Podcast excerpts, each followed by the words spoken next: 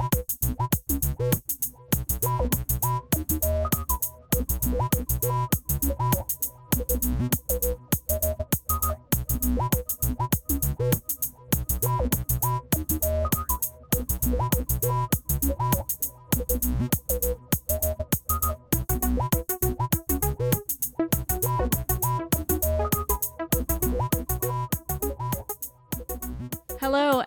welcome to bonus episode number 19 of the Book Wars Pod. I'm Kate, and I'm here with Chris and Miranda, and we are having a time with the audio, but you know, it's whatever. It's super cool. Yeah, that's what happens when we record without I- Kristen.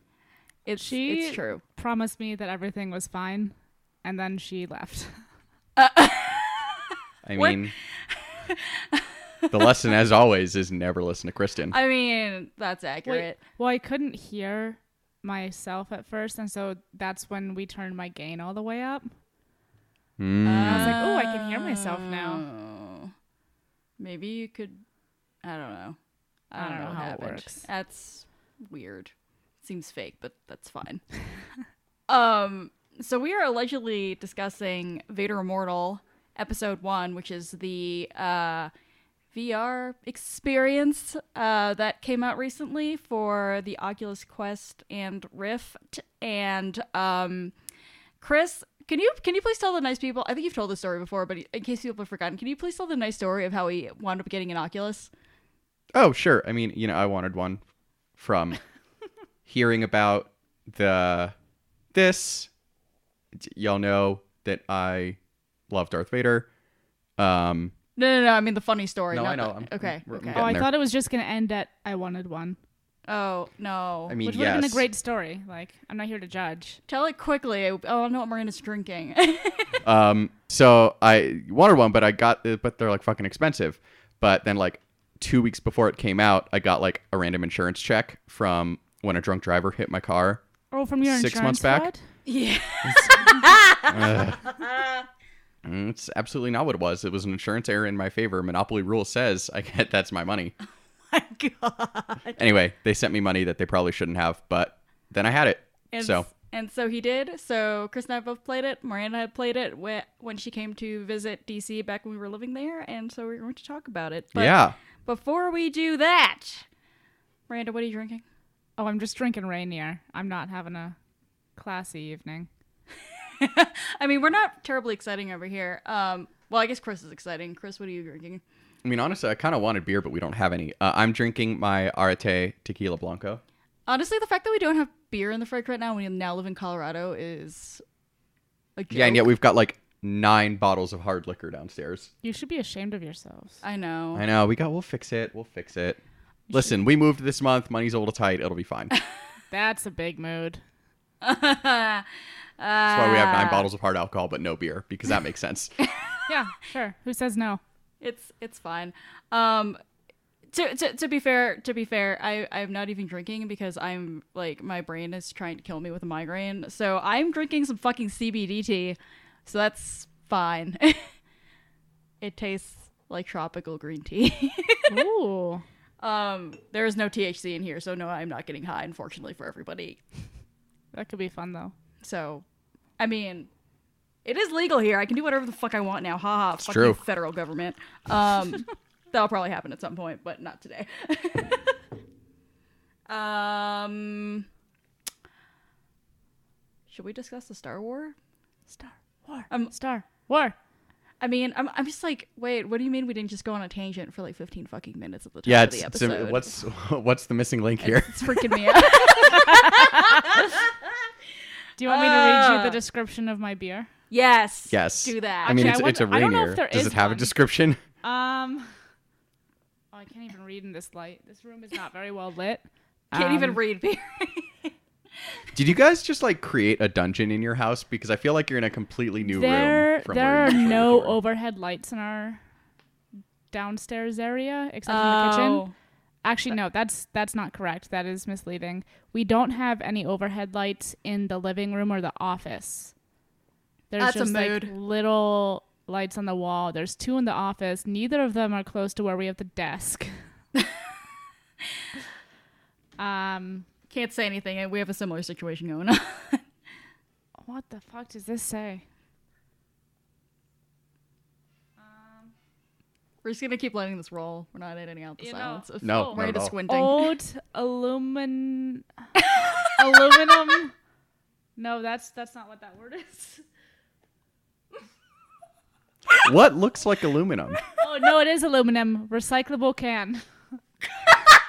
um, oh, it's Mountains Fresh Mountain Fresh beer, naturally brewed, since 1878. there is no description. Wow. So not only did that take a really long time to figure out, it was also not worth it. Um, I'm sorry, Chris. We learned Much like this podcast, naturally to be brewed, honest. and that it's mountain fresh because it's rainier. but is it as cold as the Rockies? Okay, but it's no, in a 'cause recycled it, can. Mount Rainier is not in the fucking Rockies. Yes. Thank you, Miranda, for that geography lesson. I'm here to help.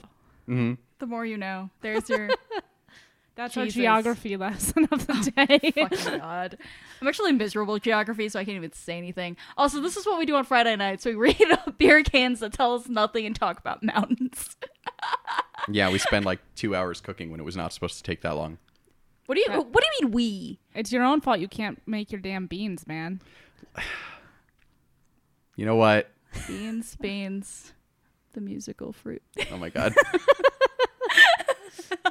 Whatever. I made some delicious chili, and now Kate can't have any. Oh Yeah. Feels my rude, god! Yeah. I don't want. Remember how you were asking for the cornbread? See, I don't Remember wanna- that? Oh my god! This is abuse. okay, that's, That's, a not fancy funny, but- ass dinner for a Friday. Well, I'm big on like meal planning, so I just made like a giant ass pot, and now I'm gonna eat it for the next week. Good. And t- today happened to be the day where I ran out of the last giant ass thing I made. Ergo, chili. Hey, Chris, Sup? you wanna you wanna talk about Darth Vader? No, Yeah, Chris That- hates Oh, just that's kidding. I always want to talk about Darth Vader. I, I- that's an absolute lie. Right. Um, All right. So a so- little background on Vader Immortal. Yeah, I was gonna say, can you? So we we don't talk about the Marvel comics on this podcast because Marvel can s- suck my dick. Yeah. Um, but Yeah. So there's a big butt, and this is where big butt. Lord. Um, this is. Oh my God. I'd apologize for being like this, but I'm not sorry. no, you're Yeah, not. no, you're Absolutely not. Um, this is where the whole everything is connected, but we hate one of the publishers thing comes back to bite us because we, as you, as older listeners know, and newer listeners may have gathered or seen us tweet about, we don't talk about the Marvel comics on this podcast. Um, we have in the past. Uh, it's just gotten to the point where the people in charge of the Marvel line and Marvel Comics in general, uh, editor in chief C.B. suck. Cebulski and uh, senior editor Mark uh, Panacea. I I not I'm not I, I don't know if that's how you pronounce his name. So apology apologies to the asshole for mispronouncing his name. Mr. But Panchetta, go on. Mr. Panchetta, yes. um, they're not good people. They're extremely racist people. Uh, the Mark uh, Mark Panchetta is the one who fired Chuck Wendig off of writing Marvel comics. CB Cebulski, uh, in addition to being a comic skater, also spent many years pretending to be a Japanese person uh, to because he to try and like get better jobs and therefore stealing those jobs from actual Japanese people who are talented. Uh, and they responded by promoting him. So we don't read the Marvel comics. Um, we're hoping one day that we will be able to when those two people are not involved anymore. But the problem is that they are Marvel's actually doing some really interesting things. We just don't want to support them financially or encourage anybody else to support them financially. Right. Um, if you want to support the writers of those comics, uh, off, they often uh, write for, write or have written for other imprints and storylines as well. So go buy, go buy those. Yeah, or or get these comics at the library. Yes. That's what I'm going Oh, to say. yeah. Libraries have trade paperbacks and they will buy them if you request them. So, back to this, back to the actual point here. Vader Immortal takes place I thought the point was big butt. sorry. Sorry, go on. Uh, Vader Immortal takes place relatively soon after the end of the most recent Darth Vader ongoing run, uh, which was which was entitled Darth Vader: Dark Lord of the Sith, and was written by Charles Soule. It what it's a story of basically t- picks up right at the end of Revenge of the Sith with Vader waking up in his suit and lasts about a year or two ish after after the empire is created and kind of goes through Vader's evolution. Oh my god. Chris, would you like Miranda to read? Miranda just added the following notes to the outline. I'm going to read them verbatim. Point Big butt Vader. Subpoint He thick. Thank you Miranda for your contribution here. I provide a very interesting perspective on all things Star Wars.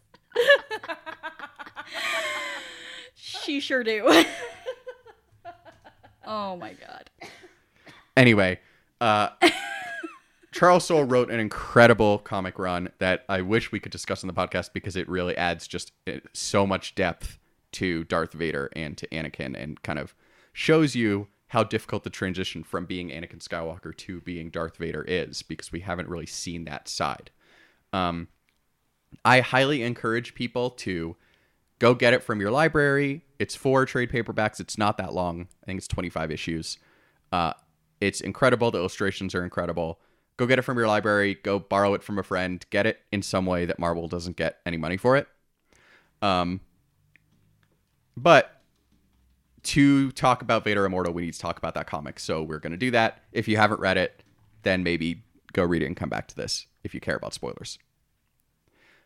So the ending of that story, I, I promise this is not going to be a whole long thing. I will make it as quiet as possible.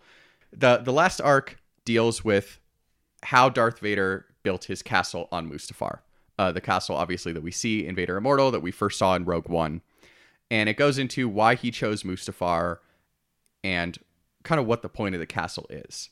The, the point of the castle is that Anakin Skywalker needs space therapy. Yeah, Anakin, Anakin Also, he's Skywalker's very extra. Correct. his extra is undefeated, as we know from pretty much everything that Anakin Skywalker has ever been in. But basically, he is obsessed with the idea of bringing Padme back from the dead, and he can feel an incredibly strong uh, connection to the Force on Mustafar, and specifically in one specific cave under his castle in Mustafar. It's like a it's a well of Yeah, it's kind of like a well or a locus of So- some sort of the dark side. Well, Would you yeah, s- that's where he got his fucking like arms and legs chopped off by his best friend. Like he'll go build a castle there, but he won't Yeah. go back to Tatooine. I mean, there's no sand on Mustafar. It's true. That's true. It's all burned Just away. flames. Uh, would you would you say that the the evil bad bad location under his castle is sort of analogous to like, for example, the Force Cave on Dagobah? Uh, yeah, Ish. Yeah. Okay. ish. I think it's stronger. right. I think the implication is it is like a not very often found around the galaxy right. situation. Or what about the one on um? On Mort, I, I, I kind of related to the one on Mortis. Oh, on Octo potentially too. Okay.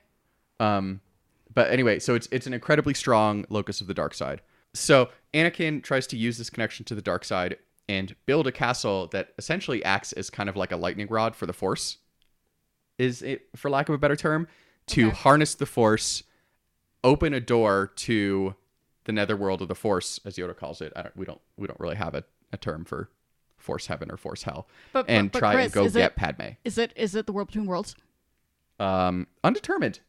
Honestly. Ooh. It's not it's not super clear because it's not a really physical it's not a physical place.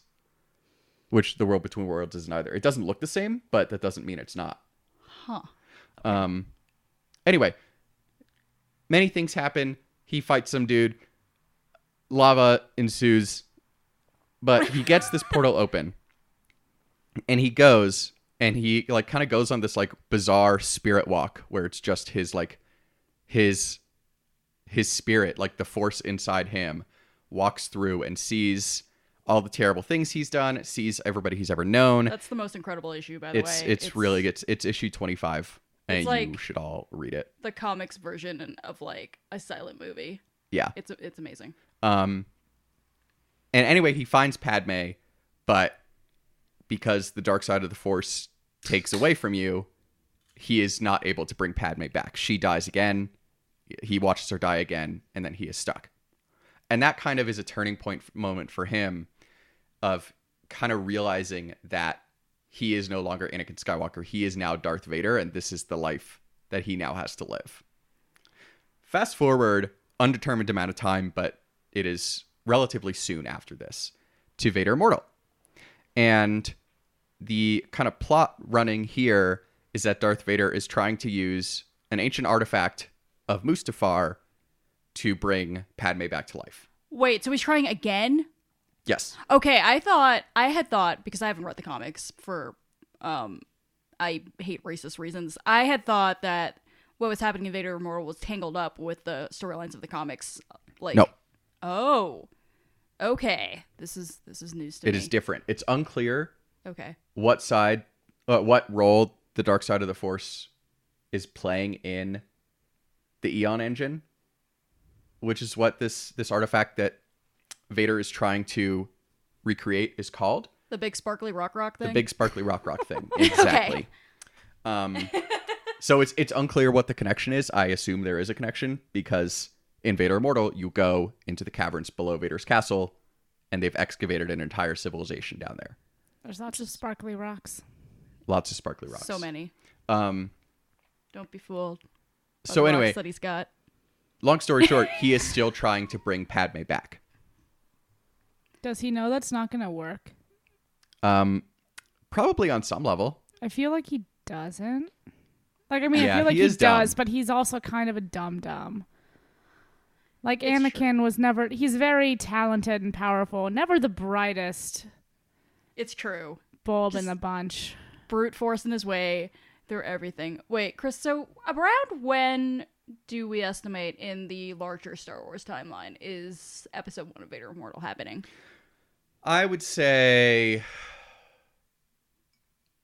Yeah, it's hard to tell because it's very vague.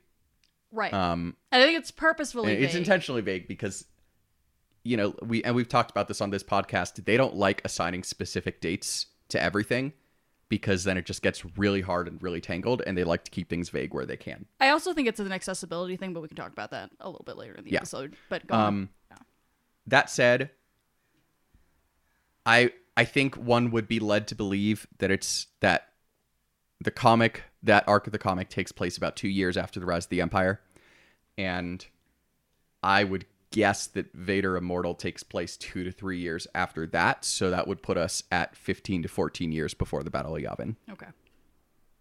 So probably a little bit before A New Dawn. Mm-hmm. Probably right around the time Thrawn joined the Empire, maybe. Okay. Uh, just just to get not that that has any relevance, just to give context to what's happening in the galaxy right now. Oh, that's good. I like that. It's like it's like when you learn about world history and nobody tells you that stuff in different regions is happening at the same time. They just focus on like fucking Europe and it's just like China's also doing shit too, but you would have no idea because our education system is bad. Yeah, exactly. like Han's probably like fifteen ish right now. Okay. White supremacy in my American educational system.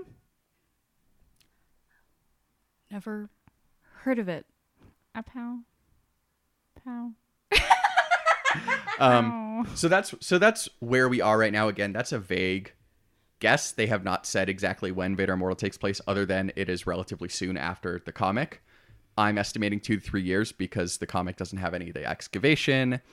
Um, Yeah, it takes a while to dig shit up. I, I one one thing that's interesting is that they use an interdictor to pull you out of hyperspace at the beginning, and Can you explain what that is? yeah, so that's the it's um, the big ship it's- with the underboobs. It's yeah, it's the it's the little like boob things on the bottom of a um it's they're generally not star destroyers, but they're like cruisers.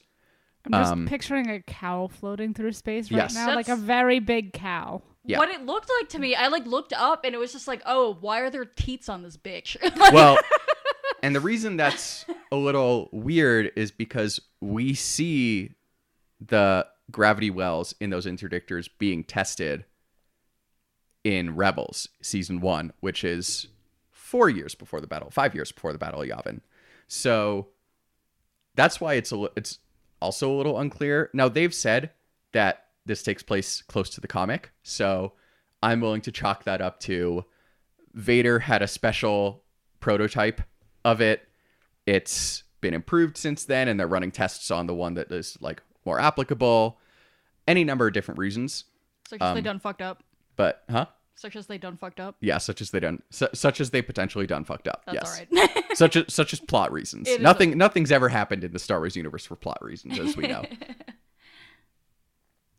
Um, so before we dive into talking a little bit about the story and its connections, I have I have an I have a vaguely related aside, which is um so Chris has met Charles Soule like one time, and it was the most adorable thing ever because Charles Soule came to AwesomeCon in DC, and he had a booth set up where he was like, you know, selling his comics and he was uh, signing them and stuff. And Chris spent about 10 minutes walking the exhibit floor because I told him he should go say hi because he's such a big fucking fan of Charles Soule's um, Darth Vader run, except he was too nervous, so he kept walking. So we would like would do a lap and come back to like nearish Charles Soule's table and be like, "All right, you want to say hi to him now?" And he's like, "Let's just do another lap." And we did that like several many times. Yeah, it was, it was, it was, it was That's- awkward. That's a big like. I'm not gonna pretend like I haven't done that at like Oh yeah, it was just adorable. student org fairs, but other places probably. Job fair, yeah, totally. No, I have absolutely done that. It was just really, really adorable because when I finally walked up to him, Chris was like breathing into a bag stash, and Charles Soule's like a very nice, very super normal guy who's just like, you know, very appreciative, like people liking his comics, you know, just trying to make a buck, like any any uh, any artist, like it was like he was like super super down to earth and awesome, and Chris was just like, oh my god, oh my god, oh my god, oh my god, oh my god, oh my god, oh my god, and it was adorable. Basically, Because if you haven't met Chris, he's six foot two and is actually a soft loaf of bread deep down in his heart. So He's a big soft boy. it's true. It was amazing. Anyway, back to Star Wars. would you like to talk about? That wasn't not Star Wars. It's, true. It wasn't I not Star. Back to the in-universe Star Wars. Um, So, would you like to talk about uh, Vader slash Anakin's extrosity? ah, he's so fucking needy. Just like, like, besides the fact that this is the first time we've like, uh, well, obviously we get shots of it in Rogue One, but this is like we actually get to walk around Vader's castle in this thing. It is ginormous. It is pointy. Like, you know, you said you. I think the way you put it was was was really excellent. That he is trying to make a a lightning rod for the Force, but he could have just built a lightning rod. He didn't need to build a whole house with like. Or he could build. That's- a that's house actually that's gone into in- several lightning rods. that's gone. That's gone into in the comic. Actually, this is actually version nine. of the castle? Yeah, he blew up the first eight because they didn't work. Excuse me? Yeah, it's a whole thing. It's a whole thing. It's a whole thing. Oh my fucking god. Chris, I'm just gonna let you talk while I just like scream into a bag for a little bit. Um, so as you can tell by the fact that he built not one, not two, but nine castles on this fucking lava planet, Anakin slash Vader is still he's he's understanding who he is now and that he is no longer Anakin Skywalker, but he's still not really accepting it. Like there's the moment in the comic where he starts to accept it, but it's Anakin and we know that he has trouble with like Life. object permanence. so, Oh my god. like when he's not immediately like sad about something, he goes back to being Anakin and is like, "What if somebody hugs me again?" Oh my god. Uh, so he and so this constant need for companionship obviously is still impacting him as he is still, you know, presumably four or five years after her death, trying to bring Padme back, and try and thinking, presumably that that will somehow redeem him and erase everything he's done. And there's actually a scene in, uh, there, there's actually a scene in um sorry i just completely lost my train of thought in vader immortal where he takes his helmet off and like talks to this The rock. the rock that's part of the eon engine i there's the bright star no he needs the bright star he talks to the Ian. i don't know there's a lot of there's a lot of terms um kristen would not remember any of this um but he's like talking to the thing and he like kind of hears padme's voice yeah, you kind of see a shadow of her like talking to him. yeah. Like it's kind of like you know, it's almost like if this thing had more power, it would actually work. Which who knows? Maybe it would. Um, s- spoiler just, alert: like, I'm force guessing lightning Padme it? does not come back from the dead at the end, huh? Can't he just like force lightning the? The I don't think it's that kind of power. the force Well, I will- button. And the force then, button. Is it a? I don't remember, man. Where's Um, the Where's the on switch for this thing? Yeah, but so we a so we big like red s- button. we hear Padme's voice, and Anakin actually takes his helmet off, and I kind of assume it's Matt Lanter voicing him. Yeah, but But, you know, we like- get the whole whole egg, egghead thing happening. Yeah, like you you see the back of his head. He's got very much got you know burned Anakin going on, delicious. and it's and and, he, and he's basically like trying to talk to Padme and tell her that he is coming for her, and then he loses connection and like you know he, lose, he loses cable reception, and then he like you know freaks out and blows things up. Essentially, like Because- classic Anakin. Yeah. I mean, that's what I do when I lose internet, so I get it. Al- Also, yeah, honestly, yeah. Wait, Chris, is it Matt Lanter? Is Matt was Matt Lanter said to be in this? I have no idea. I don't know if he's credited, but it sounded like Matt Lanter. Uh, I'm gonna have to like replay Matt Lanter, the the voice actor for Anakin from the Clone Wars. It sounded like him, and I don't know why they wouldn't have used him. That's true. That's kind of where I'm at. He he likes money and is Anakin. also, like as an aside, that Chris, you are holding the potato and playing with a knob on a drawer at the same time with the same hand. Don't cheat on French fry like that. Oh my god, his Oh name is not French fry. Yes, God. it is. Um, We had some excellent suggestions from our listeners this Oh, week did for I miss what the that? potato's going to be named. It's in the Slack, so Yes, yes, you fuck. did. We I will- was reading the Slack, but maybe that was yesterday. We will discuss we will discuss them with Kristen next next real episode. It's But- true, we will. Oh, I, I Oh. see. That's a good one. I still like French fry. um, Yes, Miranda. as a quick aside related to um, Dooku, that's what we were listening to. hmm It's almost, I mean, like Anakin is already not good at like feelings and emotions and communication, but it's almost as if living as a Jedi for like 15 years or however long the fuck it is is bad because they don't let you have feelings or if- healthy relationships with other beings. Yeah, no, it's it's funny how that works. It's funny when you when you don't learn how to healthily like, you know, expend your anger, how it just turns into killing young lives. like But like he's consumed by this 5 years later. Mm-hmm. and like he clearly never learned how to deal with any of that. And I'm not going to pretend like I'm good with dealing with like my very strong feelings, but at a certain point you know, yeah, he has not accepted this. absolutely not. Absolutely no. Like the, the the way he clings to the past is sad but also fascinating to me in terms of like his his character. So, um Chris, you were literally just talking about how Vader is in the comics is starting to come to accept the fact that he is no longer Anakin Skywalker, except he's always going back to Anakin, just wanting it almost feels like he still wants to become Anakin even though he feels like he can't and because he can't, he also wants to like crush that part of himself. Like we saw in um Thrawn Alliances, uh we're flashing back between um Anakin in the past as he is like whole and healthy and blowing up minds. And Anakin and then and Vader in the present or the present timeline of that book anyway um where he just he won't even think about Anakin's name or like a think about Anakin as a part of himself. He just calls he just calls him the Jedi.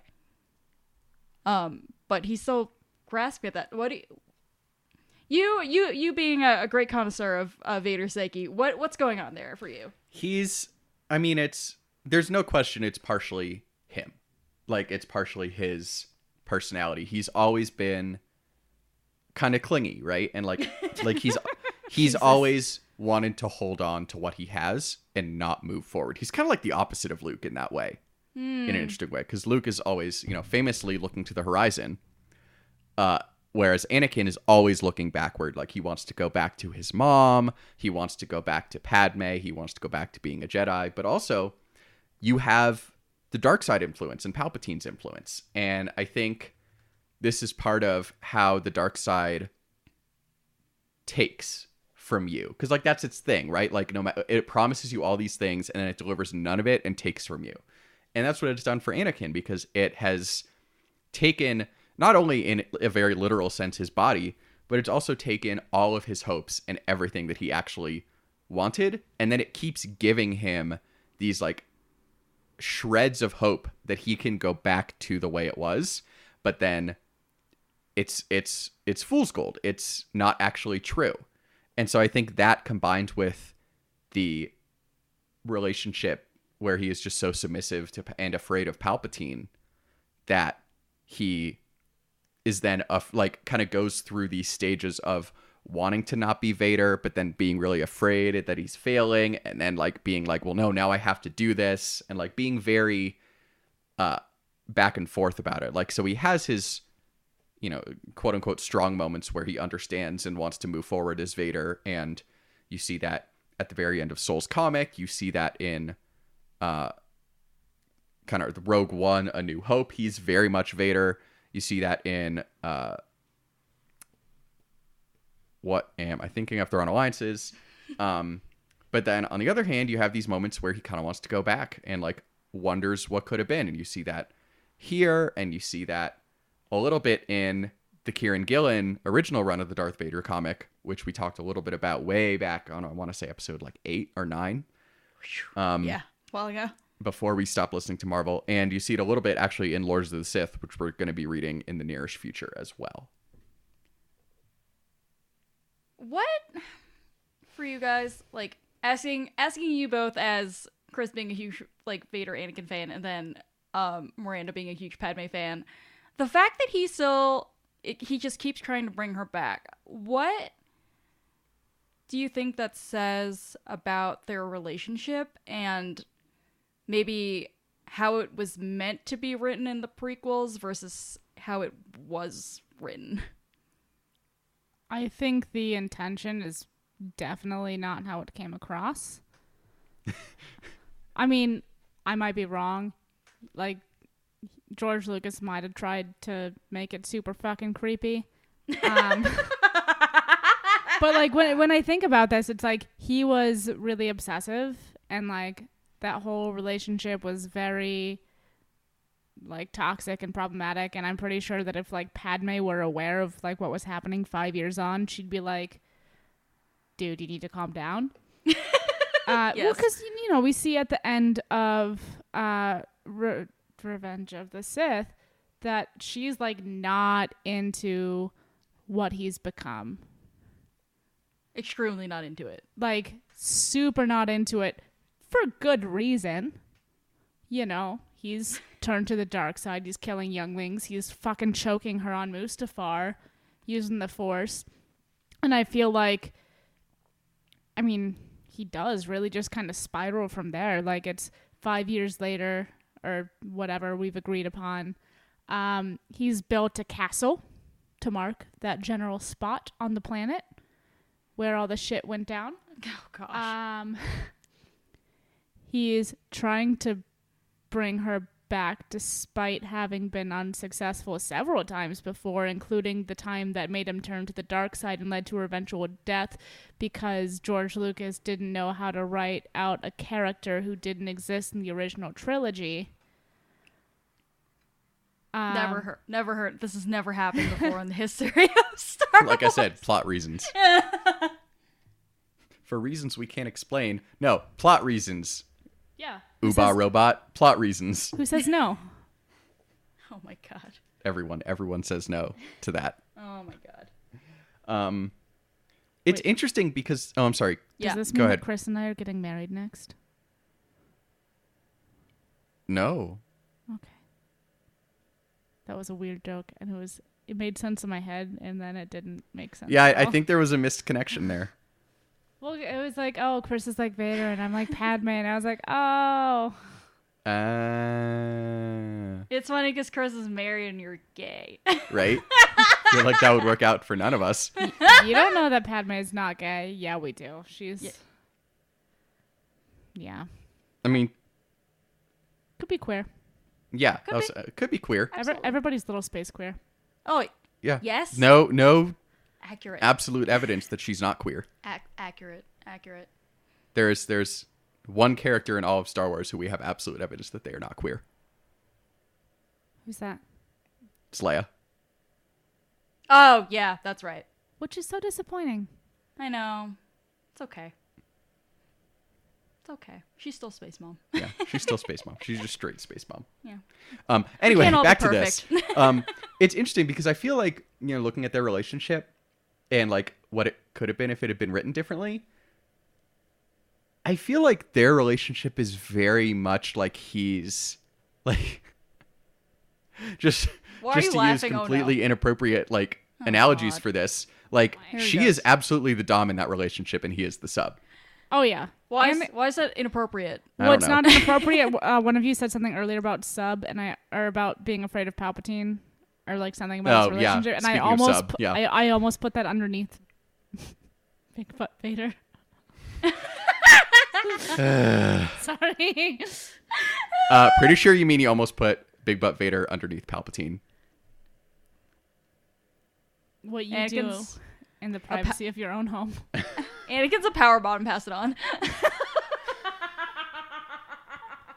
Listen, Darth Twink had to get it from somewhere. Uh, um, Ain't sorry. but yeah, and so like since George Lucas didn't really know, you know, I'm not an artist. Far be it for me to tell artists how to do their work.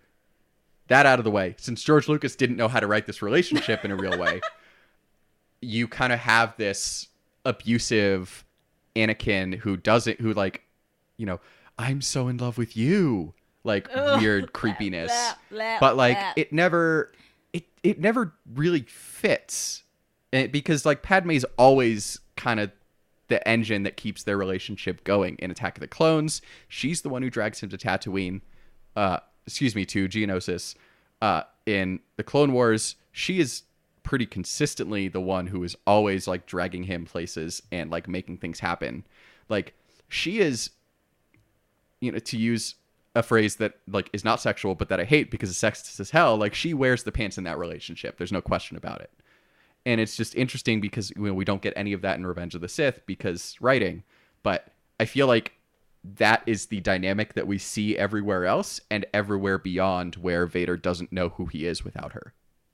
Right. And I mean, we've talked about this on the pod before about how everything he's ever doing is just to get back to Padme, and that's why he is seeking this twisted though it is, this relationship with Luke. And I just I just wonder if there will ever be a point in a Star War where we see him let go of her in a healthy manner because like you said like as as written in the prequels super abusive relationship and they kind of double down on that too in the last season of the clone wars where um they almost like break up like they almost like split up because he's like fucking punching rush clovis's lights out in front of her and she's really uncomfortable with it. And then they wind up staying together because Plot reasons. Plot Plot reasons. reasons. um um but it's just ah it's like every every layer that is added to that relationship just makes it more and more and more uncomfortable Yeah, I mean, it's it's interesting because like you ask if we'll ever see that side of him ever let go of Pat. I don't think we will because I don't think he ever does. Oh God, no. Like like it'll be interesting because and this is not me dropping knowledge this is me just like completely spitballing the existence of the world between worlds makes it possible that we may see some sort of alternate timeline oh god at some point Oh, and no. like maybe we will see an alternate timeline where like Anakin and Padme have an actual healthy relationship like but I don't think in the galaxy as we know it in the canon we're ever going to see that because I don't think it ever exists. Like I think the only positive relationship other than his mother that Anakin has ever had is with Luke in the last 2 minutes of his life. which like yikes also deeply problematic. oh yeah. yeah. absolutely and wh- why do you think the rest of the sky the future generations of the skywalker family are so fucked up about him thanks a lot bro Yeah. I mean, I don't think it's possible for him to have like a healthy relationship with Padme since he's been obsessed with her since he was like a very small child and like never lets go of it. Like if he's made it that long, there's no way he's going to give that up. Yeah, no. That's true. Well, thanks, George Lucas. That's just fucking great. That's why like Attack of the Clones is so hard to wa- like. Honestly, all the prequels, their relationship is really hard for me to watch. But like particularly Attack of the Clones because like the whole thing with the prequels. For I actually and we- we've talked about this in the past. I actually like the prequels for what they are. I get a lot of enjoyment out of watching them, but they're just one big reminder of missed potential. Mm-hmm. Mm-hmm. No, and, and like the Anakin Padme relationship is number one on that list. Mm-hmm. yeah, like you guys I know or you guys know I love Attack of the Clones. But Yes. like especially in the beginning and it's true for the whole film. But like he rose up he's like you're more beautiful than I remember. And she's like okay, nice to see you. It's been however many fucking years and he's like what's up, girl? and like he's so fucking creepy. She's like, I don't like how you're looking at me, and he just keeps doing it. And it's like, oh, And then four days later, they're married. what if we didn't do this? I know. I just. Mm, Plot reasons. It's almost like there should have been a woman co-rating the prequels. No, hmm. It's, we, we don't need that. It's almost like George Lucas should have sold Star Wars before the prequels. anyway, Shall we talk about lava? let's talk about lava. Woo! Because one of the really interesting things about Vader Immortal is you learn about the history of Mustafar, or at least the founding myths of Mustafar, and it didn't always suck. Yeah, no, I I was pleasantly surprised. I did not expect that at all, and I was kind of pleasantly surprised just because I don't know, being a giant Star Wars nerd, like always be giving me more content and lore that makes the world richer, and I was super not expecting to learn more about Mustafar. I just assumed it would always be just a, a lava shithole slash the resting place of Anakin Skywalker's limbs. I forgot about this part, so I'm gonna let you guys do this.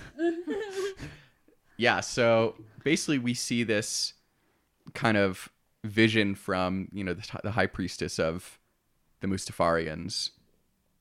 Uh which like un- are th- I I think these are n- supposed to be different from the little bug thingies that we see in Revenge of the Sith. No, okay, so there's lava fleas. No, not like not the lava fleas, Which- but there's like actual like kind of insectoid Mustafarians that we see in Revenge of the Sith and in the Vader comic.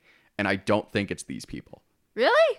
Maybe it is. Maybe it's just an artistic take on them to make them look more humanoid. I don't know. I thought it was supposed to be them. I, I, um, it was my understanding that Mustafar only has one sentient native species. yeah, I mean it's possible. Again, this could just be another thing where one one of the downsides to having all these different creators work on it is that you probably get these like dude bro types who like have a vision of what they want to include and it doesn't quite fit and they do it anyway. So, So it could be that. I mean, to be fair, the the CGI in the prequels doesn't look so doesn't look as high tech now as it may have back in the day. Um, but even back in the day, like I had to watch Revenge of the Sith. I don't know how many times to realize that the Mustafarians were like sentient beings because because they're working on the lava and the the munitions or whatever the fuck is going on, factory shit going on there. And so they are wearing like safety masks, like metal, like welding masks, basically. I thought they were droids. Yeah. Until like three months ago. Yeah. So who knows what they're supposed to look Yeah. like? Anyway, so anyway, High Priestess of the Mustafarians kind of gives you this vision of the story of Mustafar, which is that it was a beautiful and green and peaceful planet, and it was ruled by this queen, uh, lady. I don't remember her name. I'm pulling a Kristen today. Um, Corvax or something? Corvax, Lady Corvax. Thank you. Fired. I'm not sure if it was ruled by her or she just kind of like lived in peace among. It was like a kind of like benevolent overlord situation. Well, was that's kind of how I interpreted it. colonialist as hell because she was definitely human. Yeah. I mean, she was because your apparent your character is apparently a descendant of hers. Yep. Um. I'm a people. Anyway, someone invaded. Unclear who. My guess is it was the Sith. Um. But that's neither here nor there. Uh. and killed her husband and she wanted to bring her husband back to life and in doing so destroy the planet with this this bright star and eon engine that Vader now wants to use again. Because she yoinked the heart of the planet, basically. Yeah, Was she also born from midichlorians? undetermined. Midichlorians are the powerhouse of Mustafar. Oh my god! Um so and that's how Mustafar turned into a shithole. Wait. Because ancient Anakin fucked it up. Yep, correct. Yeah, Ancient because- Lady Anakin fucked it way up. Wait. But there's no indication that Lady Corvax was ever successful, right? Uh no. Okay. She just she just yoinked it and no one knows where it is now or Oh wait, it's in okay, sorry. Now I remember. So the archaeological like site under Vader's castle was Lady Corvax's castle. Correct. And the Bright Star is somewhere in there probably. That's what that is the assumption. Is that why they're digging? Yes. Yes. Cool. Um but there's there's absolutely no indication that what she was doing ever worked or No, I'm, I to me the indication is that she fucked something up because obviously you went from planet being nice to planet being literal hell. Great, great, great, cool, cool, cool. Um, as a as an aside here, as um we're talking about this, and we're about to after we talk about this, we're gonna talk about our reaction to the VR. The animation on this was gorgeous. yes. This, yeah, like the is it ringing a bell for you now, Miranda? yeah, I do remember this now that um, it all sounds vaguely familiar. yeah. So it it breaks in from you know the the traditional like 3D whatever the hell we're used to. Oh, I I Oh, did just remember it that time. Holy shit! wow. Oh my god. Is this the part where it gets all like weird and trippy? Yeah, and it gets all swirly. Yeah, yeah. I don't remember. Yeah. okay. No, it was gorgeous. It's kind of like this almost like paper gr- like wood woodcut like cut like I don't know. It lo- it looks this is gonna sound bad, but it kind of looks like a pop up book. It's like really pretty. No, it does. It ab- that's absolutely what it looks like. Kind of Yeah. like a pop up book, a mixture of a 2D pop up book and pop-up almost book. like Japanese watercolor. yeah, in a and way. like like or like mid two thousands vector art, which was really cool. Don't get me wrong. yeah, Again, like a combination of those three things. all of these things sound really like okay. Well, J- Japanese watercolor does not sound insulting. The other the other two things sound insulting. It's not. It's really cool looking. um, and the cool thing about the VR, of course, is that you were kind of like immersed. Like you were just like dropped into the middle of like a fairy tale book come to life. It was really neat. Um.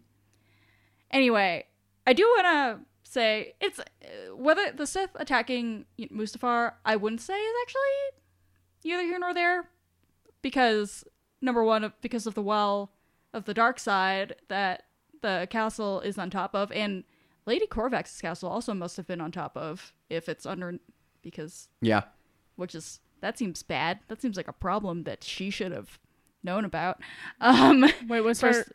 Sorry, are you saying that her house was stacked on top of another house or on top So, of the, s- the I- force cave? so i'm saying Probably, there's a it, like it's in proximity to the force cave. So there is the force cave, and then like two, and then like next to it is her house, and then on top of everything is Vader's castle 9.0. Okay, because so like Vader. dark side pancakes. Correct. Yeah. Great. And just for, in case people want to know how I come up with my bizarre theories, the reason I think it's the Sith is because Oh, what, what I was gonna say, I was gonna point that out is Oh, yeah. because uh, um, you can see in the animation and in, I think there's a mural or Yep. or some kind of like relief carving at some point in Vader's castle that shows the war between the Mustafarians slash Lady Corvax and these invaders, and we know from Dooku, which we just listened to, that the Sith had really creepy, ferocious war beasts, and we see those being Yeah. ridden. or we see some sort of war beasts being ridden. Yes. So that's that's that's By why it's my theory. bad boys. Yes. I just feel like I'm talking so much. Sorry, guys.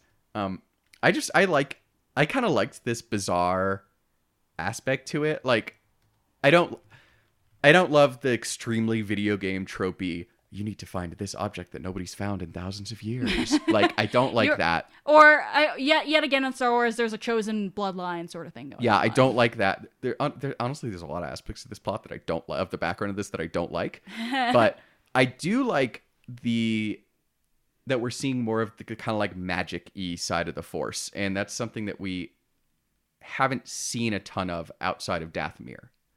Like, and to me, that's really interesting because it creates the possibility that like you know thinking about where Star Wars goes from here and Rey creating the new Jedi or whatever they end up being called uh versus like stories that could take place in like completely different systems or completely different galaxies or the unknown regions or whatever. And it's in- that's really interesting to me because like it supports the theory that the force is anything one wants it to be and it kind of is limited only by your imagination if that makes sense. Like you can do whatever you want with the force you just need to know what you're doing. And like that is that is a really interesting concept to me and i think opens up so much of star wars and future storytelling past and then 10 generations down the line they were force pushing each other you know what i mean? Definitely. Um Yeah, I don't have a lot to add to that. Um mostly because I think I think we got hit with kind of an info dump towards the end of this episode of Vader Immortal and it was like it was definitely a worthwhile experience, but it was so short and you know the story continues obviously that I I don't I want I want to know more about the Force lore, and we're very clearly going to get it, but or at least I hope we are, because if we're not very clearly going to get it, then what the fuck did you do? um, but um, yeah, I think I don't I, I don't think I have a whole lot to say on this point until we get more of it. So shall we talk about the actual gameplay? Yes. All right. So Miranda, i'm gonna try and talk less now because Okay. now that now that we're past my area of ranting So Miranda, this is the first time you've done VR. I know. Yes. Um, I didn't know what to expect. Uh, I don't think you got the beginning of me doing the VR on video. I don't think I did. if you're a Tosche Station uh, Patreon pra- patron, you got a few videos of Miranda and Chris flailing around with the set on. and you will very shortly get a few videos of kate flailing around i just haven't uploaded them Nice. Um, but did it feel intuitive to you? Like talk talk about. Yeah, you know, I think Yeah. it was. I think I asked some questions out loud, but like, you know, it it kind of was self-explanatory. You, you know, you walk or do whatever towards things, and you can like jump and. Uh, I don't remember. Do they explain part of that to you when you start, or did we just Uh, have no. to figure it out? Okay. Um, I really liked it. You know, it, it did feel very immersive, and I like. I was getting very confused because I was just like in y'all's living room, yes, but I was like, I'm on a spaceship, it's true. like trying to move around and like walking into things, and y- you guys were yelling at me that I was about to walk into the coffee table. Um, yes, which was amazing. But it, it was cool. It was a really interesting way to like experience the Star War. Mm-hmm. And um I I very distinctly remember like when Vader showed up for the first time. Oh man. Like I'm not a tall person. Um, yes. I I just remember like Vader shows up and I'm like looking up at him like oh shit. Cuz like he like canonically he's a tall boy. Oh yes. right? And like you never really consider it because in fiction, like, oh yeah, you know, they're this tall or this tall. Or even like people in real life, you know, people sure. people that you don't know personally, like actors, politicians, you're like, oh, they're this tall. Or then sometimes you look at they're like, wait, you're like my height or like shorter than I Mm-hmm. am. And it was kind of that thing, like seeing him because I've only seen him on a screen. I've only read him about him in a book, and then I'm looking up and there's fucking Darth Vader towering above me. Right. It's like I'm a little scared, but also you're a big boy. Mm-hmm. How did you like playing with the lightsaber? It was fun. Yeah. Um, I don't think I was very good at it. I'm very glad the game didn't let you die. yes. I would not have made it like very far at all. Um, I really like the stuff at the ship at, on the be- the stuff on the ship at the beginning. mm-hmm. I don't know why. That's most of what I remember. I think I think because the ship was so colorful and I don't know. I think it, it was one of the. I think that that was a moment where I really felt like, oh, this is like it dumped me in a Star War. Mm-hmm.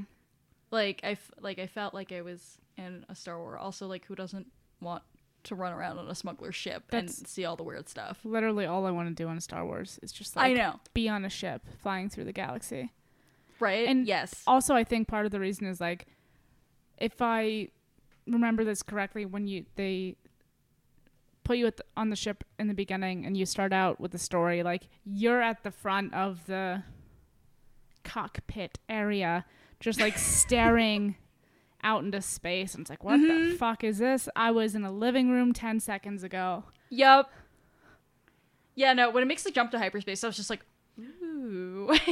Yeah, it's super simple, but like I really love the way it started with the like making you jump to hyperspace because like the like flipping switches and pulling levers is like some of the most intuitive stuff you do the whole game mm-hmm. That's experience, definitely whatever. True, because Miranda, I remember you got a little confused by this, and I got stuck on it for a while. But like, there's this the first time you climb a ladder, I could not fucking figure Oh, it yeah. out. And I was just like, "Why am I dumb? Why can't I climb Yeah, this and ladder?" and like you figure it out, and Right. like you know you figure out with like all the puzzles and stuff, but like the ship is like from the start like you're just gonna like you see switches Li- you're right. gonna boop the switches just like you would boop the switches with your real hand right. And also, I mean, like we've seen we've seen Han do this a million times. Like, yeah yeah, that it's just so iconic in Star Wars and like jumping to hyperspace that it's mm-hmm. it just feels really cool to like feel like you're doing it. Absolutely. Yeah. Um going back to something you said about how you can't die, I also really appreciated that because number one, I'm not great at video games because I didn't grow up with them, and also um I am a girl and no one tells girls, and by that I mean all the boys who made fun of me because I was bad at video games. No one tells you that you're not just automatically good at video games. You actually like it's it's a skill. It's like and it's like reflexes and sort that sort of thing.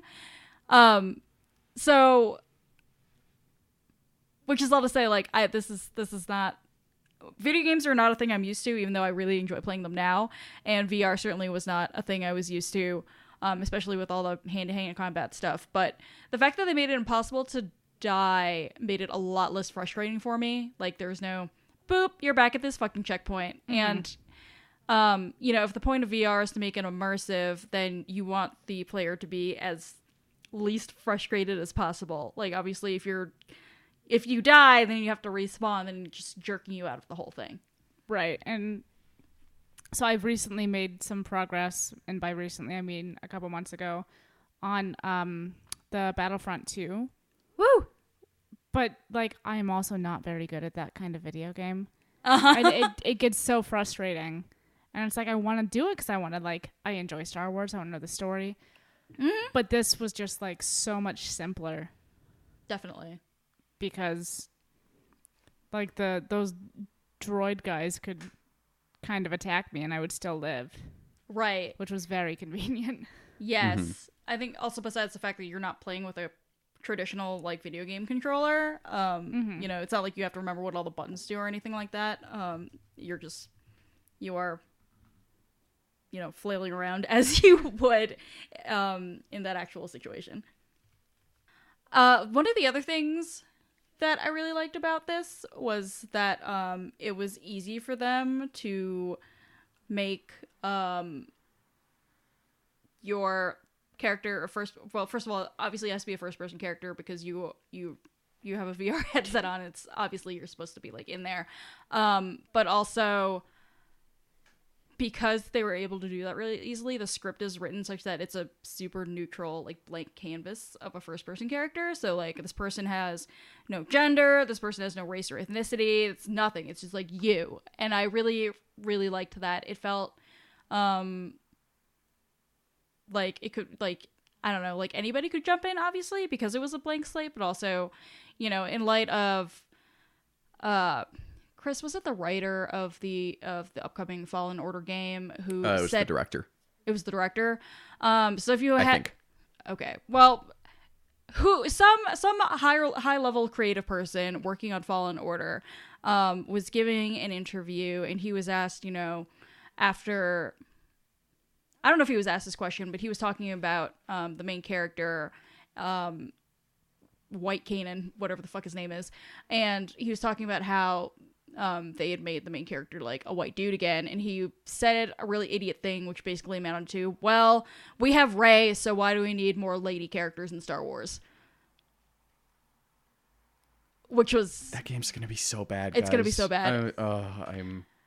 and you know I, I and we were talking um on the episodes after celebration about how it felt like such a huge step back even before he said any of this how it felt like such a huge step back after um having Iden Versio as the main character of Battlefront and so I it was it was cool and welcome and I definitely noticed that um you know this the the main character who um is a Star Wars chosen one and a descendant of this like lady with magical powers. Like that could be anyone. That was pretty cool. Mm-hmm. Yeah. Yeah. I don't even think I noticed that. I was. But now that you mention it, I like. I'm definitely thinking about that, and I don't think there's anything that leads you to believe while you're like interacting with a story that there's any gender, or race, or even species.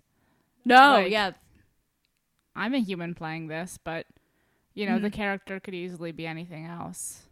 yeah, totally. Um, you know, like the Chris, remind me what the name of the robot is. Uh, Zoe three. That's right. She she only refers to you as captain. There's no Yeah. pronouns or anything like that. So I I thought that was neat. Um, Chris, I know you the the droid was not your favorite for a few reasons. Yeah. So, And I know it pains you to talk about this. well, so I go very back and forth, and we can kind of like go into like what does this add to the canon overall. Like I go very back and forth because there were parts of this that I really liked. I like the history of Mustafar. I like the magical angle. You know, I love emo Vader. like that's my shit. That's my catnip. But like. There was a lot of this that I just didn't feel like was particularly well written. Um, a lot of that is just like a lot of the plot contrivances around ancient descendants of Lady Corvax. What are the odds? Right. Like or like magical object. Like it's like it felt kind of juvenile. hmm And so Zoe three, for those who have not been, who have not experienced this, is is voiced by Maya Rudolph. And now, I love me some Maya Rudolph. Maya Rudolph is hysterical. And she absolutely deserves to be in a Star War. However, I would like I would I would like to put her in a different Star War because this just really kind of reeked of we're going to write you random lines and you have no idea what you're talking about. Right, and you could tell that was the case that they didn't really like coach her through some of these lines because she was just like, I mean, and this is a nitpicky thing, and I'm gonna sound like a dick, but like it, I think it does matter for continuity and like immersion's sake, especially if, because like.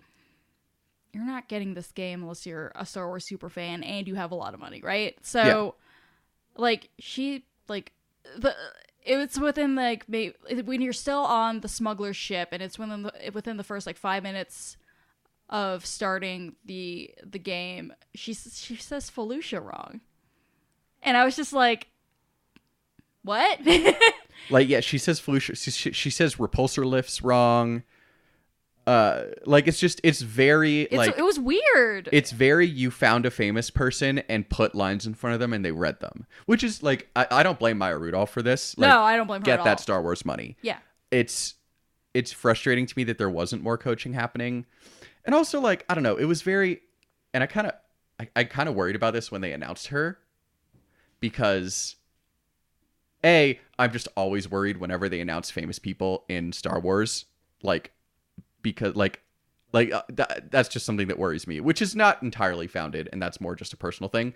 But like also they did like some interview i think like during or after celebration where they're talking about how funny uh, uh maya rudolph was and how she like ad-libbed some of the stuff and it was so funny and one of the things she ad-libbed was a line where zoe's like i was not programmed for this i'm like i'm pretty sure every droid character in every science fiction franchise in the last 50 years has made that joke And again, I don't blame Maya Rudolph for that. I blame lazy writing. Yeah, no, and it like it it pains me that Or not lazy, bad writing. it That's pain, it it pains me that that bugged me because like there are not enough ladies in Star Wars. Like she's only like the second lady like lady droid that we've seen um on screen in a Star Wars and like for Christ's sakes there's not enough black people in Star Wars god knows. So it just everything about it just makes me want to bang my head on a table. It's it was just frustrating. yeah, it's just it Because, just like, it just feels just- like a waste. I know, I know, and it's not her fault because like when you can't just drop somebody in a Star War and expect them to know what the fuck is going on. I mean, Because- sure you can. That's when how you end up with Beckett. Blah blah blah. Sorry, people know my feelings on Woody Harrelson. and so low. Okay, but But that's what it felt like though. Like that's it's true. And also, but also, like what we got out of Woody Harrelson was Woody Harrelson. What we could have gotten out of Maya Rudolph could have been Oh, Extraordinary. So good. that's true. I I I believe that Woody Harrelson performed at the peak of his capabilities for that role. they should have cast Maya Rudolph as Beckett. Oh my god, that would have been so much better. that actually would have been excellent. I will not be taking questions. Can we? We could have had black lesbians and Make got- Solo Yeah. 2 happen with Maya Rudolph. yeah, no, like it would have Um, been perfect. But yeah, God. like and and you're exactly right, Kate. Like me shitting on Woody Harrelson and his performance in Star Wars is not the same as how I feel about Maya Rudolph because I think that Woody Harrelson did the best he could. I think that's just who he is as an actor. I think had they given Maya Rudolph more preparation and more of a like and not even more of a role, but just like better writing to work with. No, it was clearly. There's no reason she couldn't have done better. and it's clear she's interested in the material because she sounded like she was having fun. You can tell when somebody sounds like they're having fun when they're doing voice acting. You know. Yeah. So, I don't know. It's it's it's a shame. It's a shame. Um, going back also, so so we were we were going to talk about accessibility and um. Well, there, there are, I guess, a few th- things to unpack under this topic. The first one is that, like, I understand, Chris, your frustration with, you know, the the many tropes that the storyline is using, but I really think that, um, since this is probably going to be a lot of people's first like entree into VR, because a lot of people have no reason to want to play a VR game, and um, like except for the fact that like this is a huge franchise. There's so many Star Wars nerds, like they want the whole story, like for the, all the same reasons that you wanted to play this thing. Um, because otherwise, why the fuck would we have gotten a VR headset, right? Um, I think that um, having people translate translate themselves or like their gameplay style or whatever the hell like their like entertainment experience into a VR experience, they there needs to be something familiar about it because you're already so fucking disoriented. Yes, that's fair. For me, it's going to be. I think the key for me is going to be episodes, not just episodes two and three, but also where they take Star Wars VR in the future, because this was very clearly a jumping off point. This was proof of concept, Absolutely. and that's and that's why they like emphasize lightsaber contact, right? Because like when you think if you could be in a Star War for a day, what do you want to do? I want to swing a lightsaber. Like that's every kid's dream. Right. so like I, I I will be very interested to see what they do with it going forward and if this was just like to get people settled and it does go off into really impressive and cool things in the future then I will shut up and this will you know this will be the beginning and nobody will worry about it mm-hmm. right. And but oh, sorry, go ahead I was just going to say like in terms of like the plot and stuff there was nothing in the plot of this by itself that needed to be VR. There was nothing that like there's nothing that couldn't have been a video game. Like it felt like you were doing a fetch quest hmm. Right. to me. And so and that to me was the frustrating part because you have this new medium that you can use in all these new and different ways and aside from swinging a lightsaber, you're not. Mm-hmm. Mm-hmm. Um, I'm just gonna kick flip off of that point and reiterate a point that I know I just made while we were discussing Dooku, and like I I agree with you. And like this could have been a video game. Is this the best use of VR? Maybe not. I say this as somebody who has never done VR except that half hour doing this game, but um you know, when we were talking about Dooku Jedi Lost, I said, well, yeah, like it has to move fast. It has to like kind of have this almost episodic nature to keep you in and like keep you going. You can't do um, Empire's End as an audiobook because it's fucking boring. And I think the same thing really applies here. Like, this is the first time, like you said, that they're doing this. It is proof of concept. You know, if they had done something more complicated or more in depth, I think it would have been a lot harder to kind of get people to uh, get on board with this Mhm. new medium. And, you know, like you said, everybody wants to swing a lightsaber. That's a really easy thing to, you know, kind of advertise to get people to buy this and to like try to experience this for the first time. Or in Yeah. general, if they already fucking have a VR system. I don't know y'all's lives. Um, but Right. you know, it we may not be completely satisfied with the story, but on a certain level, I do think it's necessary because it is the proof of concept. Definitely. Yeah. Uh, um, and Miranda, I know this was your first time with VR. Chris, this was your first time with VR as It well. It was, right? yes. Okay, so um, we have the Oculus Quest. Yes. And the Rift was the one that came before that, right? Yes, the Rift is the one that is the headset, but it has to plug into a computer. Okay, The yeah. Quest is standalone. So, um, I think I'm besides Chris flailing around testing out the Vader Immortal demo at Celebration. I think I'm the only person who's actually played around with VR before, um, doing the Star War. Um, and that's because we had a Rift at my old job. Um, I don't know why. We never used it, except like except for it was like me and my friend dicking around, like my friend who was the marketing guy, fucking dicking around with it because we didn't want to work. and um, you know, I think there's a lot to be said definitely for the fact that uh, you know, there's there the VR has a lot of potential and wanted to see a little bit more of that shown off in episode one of Vader Immortal.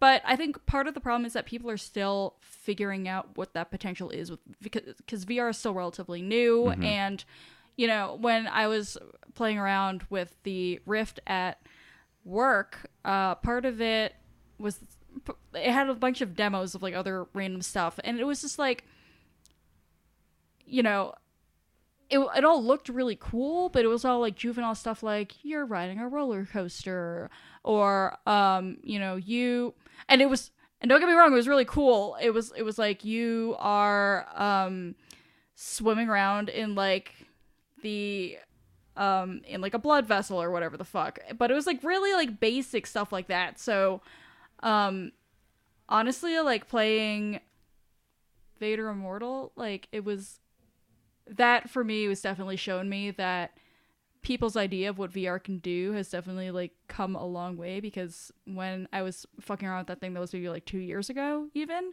and the graphics were great and it was fun but I also wanted to bomb and I was going in one direction only Yeah. so yeah I think I think we have to keep in mind the fact that this is a this is still a growing medium and that is definitely reflected in the price of the headset Yeah. um the other thing that we want to talk about definitely was that um you know obviously this is fun and it adds a lot to the star wars lore but it also can't get too deep and crazy into like main parts of star wars because let's face it a lot of people are not going to be able to play this thing Yeah, and I mean that's the accessibility concern is a real one, and I think it's a real one for all aspects of Star Wars because, and this is actually I was really excited to see if uh, so San Diego Comic Con was about a week ago as we record this, and Del Rey announced that they are going to ha- be coming out with a a uh, print version of the script of Dooku Jedi Lost,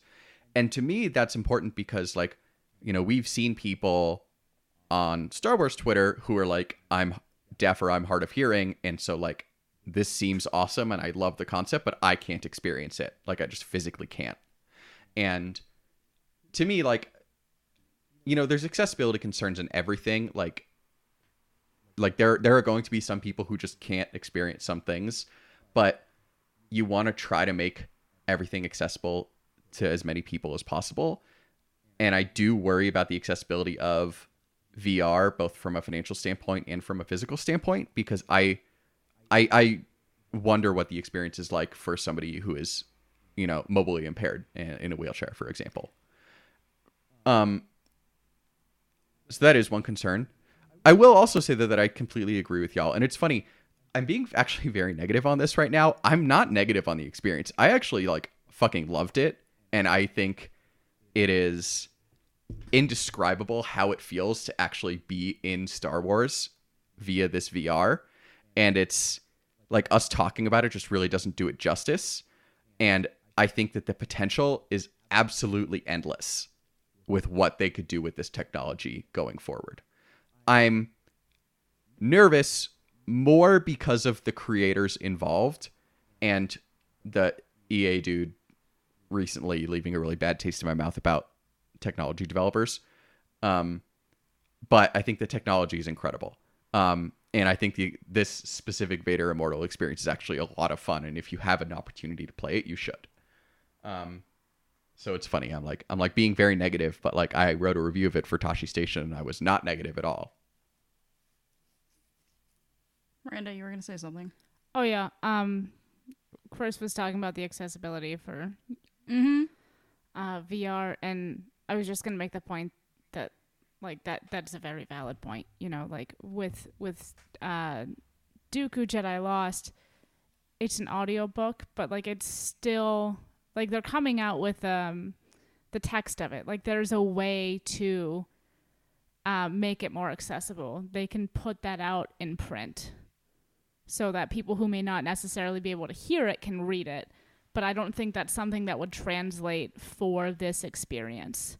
Like mm-hmm. if you Absolutely. we can print the script like you can you can probably publish it as like a, a short story or something but it, it's not going to be the same like you're not getting the same out of it because you know for all intents and purposes like you can listen to a book you can read a book it's the same maybe if you listen to the book you get some sound effects or whatever but this is just such like a vi- it, it's an all-encompassing experience that like if you can't you know experience all of those there's no other way to really explain what it's like Mm-hmm.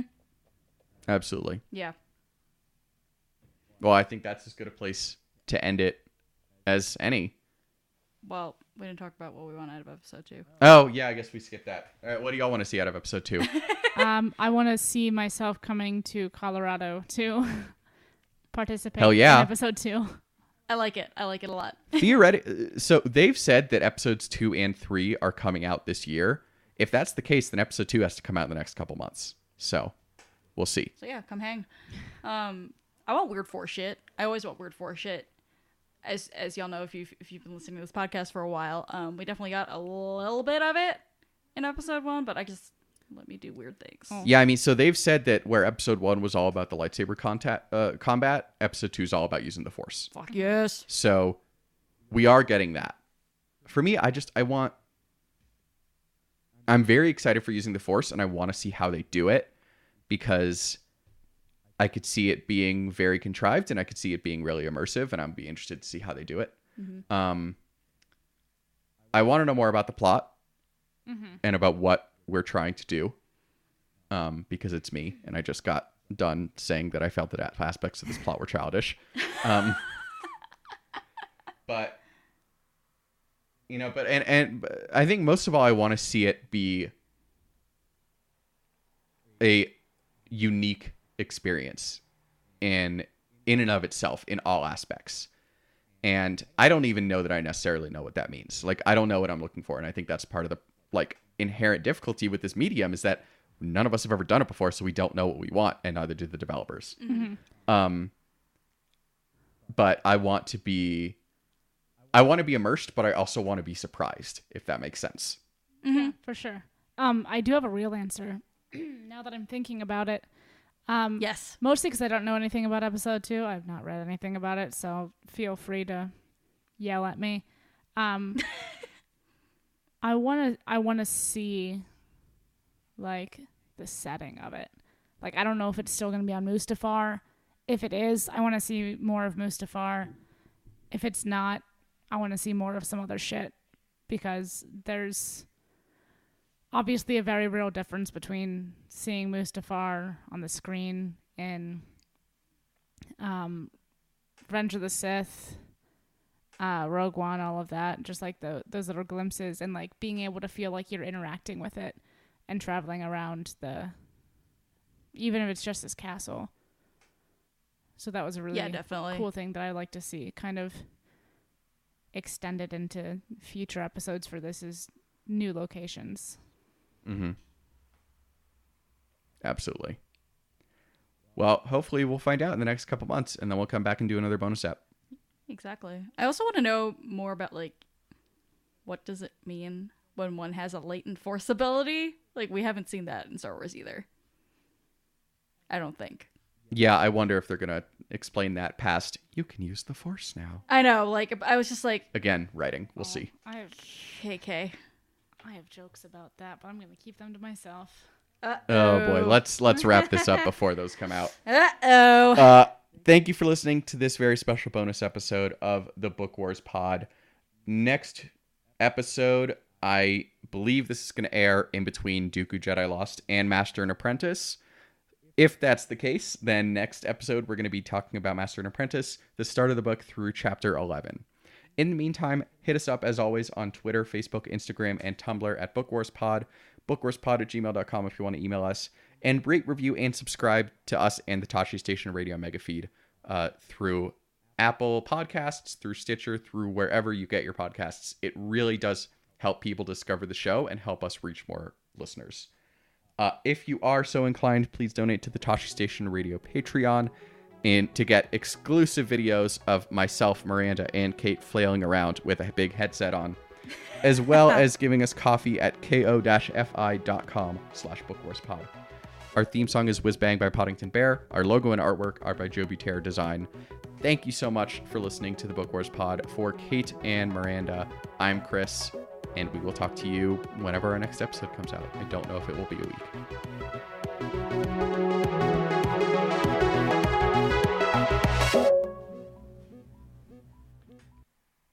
Pow pow.